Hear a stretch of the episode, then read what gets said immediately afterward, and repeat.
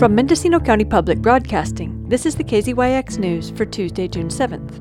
I'm Sarah Reith. The Madrone Care Network celebrated its move from a cramped little shop behind an audio store to a 1,700 square foot office building yesterday. The network started offering palliative care to patients in Mendocino County just a few months before the start of the pandemic. Physician's assistant and founder Lynn Meadows talked about closing the circle most people who recognize who I am know that I was a midwife for many years in this community, helping babies come into the world. And it, now that I'm 71 and I've evolved uh, along this pathway of life, the transition for people in their later years, and with palliative care, it's usually the last maybe five years, maybe more of life, people with serious illness. And um, I was really inspired by Mother Teresa when I heard that she was helping uh, unbefriended people that were really sick in Calcutta. I wanted to go to Calcutta, and then I realized through studying her that there's people in Ukiah who need love. So I began to specialize in palliative care, and I worked as a hospitalist at Ukiah Valley. So I began and ran a palliative care program there for um, about eight years. And the hospital actually asked me to start the uh, community based palliative care program because there's such a need. Palliative care is similar to hospice care, but it differs in a few key ways if you're talking about a Medicare hospice, there's rules on who could be on their service, and they have to um, say that they're not going to call 911 when they are, you know, not doing well. That they're going to stay home, and the hospice will come, and they're not going to go to the doctor and get chemotherapy or get more treatment. And so, uh, our patients are still getting treated, and there isn't um, the six month. Uh, life expectancy that's required for the Medicare hospice. We don't have any kind of life expectancy thing like that. And so um, some of our patients have been with us for years. Medical Director Dr. Ron Sand described services that range from spiritual care and basic food needs to bureaucratic wrangling. It's both medical, but it's also nur- nursing, it's also so, uh, social work, so supporting them with their financial stability, housing, transportation. Uh, spiritual, so it's a non denominational spiritual care. It's an obviously optional. And then finally, the community health worker is somebody who goes to help them meet face to face needs.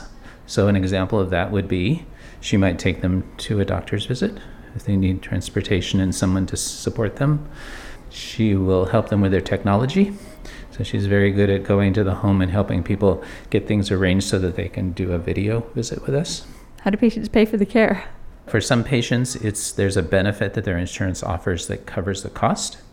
So an example of that would be uh, partnership healthcare patients who are Medicaid patients in California, Medi-Cal patients, and then uh, also another example would be um, Blue Shield has a benefit. So those insurances pay directly. Patients who don't have those benefits, which means all those patients on Medicare Medicare does not have a palliative care benefit yet. They receive some limited services from us if, if they so choose. Some Medicare Advantage programs are starting to cover palliative care. And about how many patients are you serving in Mendocino County? Well, right now we're serving approximately 80 in Mendo and Lake. In our estimation, there's many more who are unserved. Nurses and physician's assistants offer treatment either in person or virtually through telehealth or Zoom.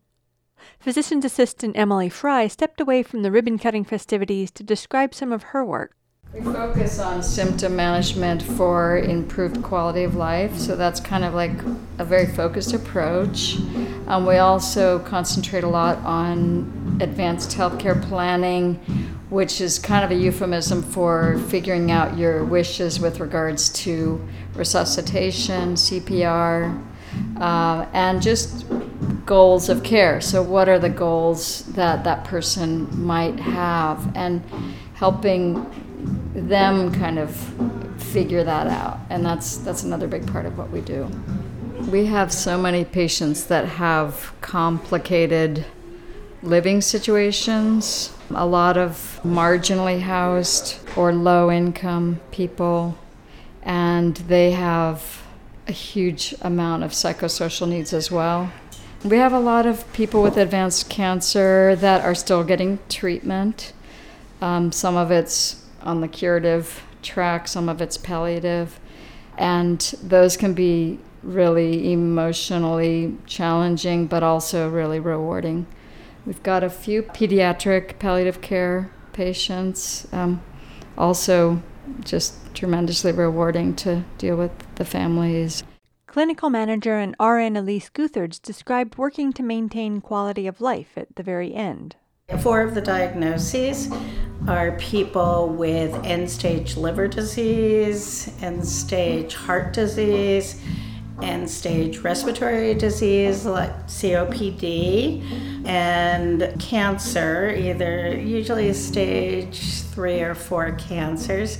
And they've just added a new diagnosis that's a neurological diagnosis for people with end stage neurological problems, something like maybe um, ALS. It's people that um, are have very challenging health conditions that they're probably not going to get better from, and that we really want to help them have a better quality of life. Yeah. For KZYX News, I'm Sarah Reith. For all our local news with photos and more, visit kzyx.org. You can also subscribe to the KZYX News podcast wherever you get your podcasts.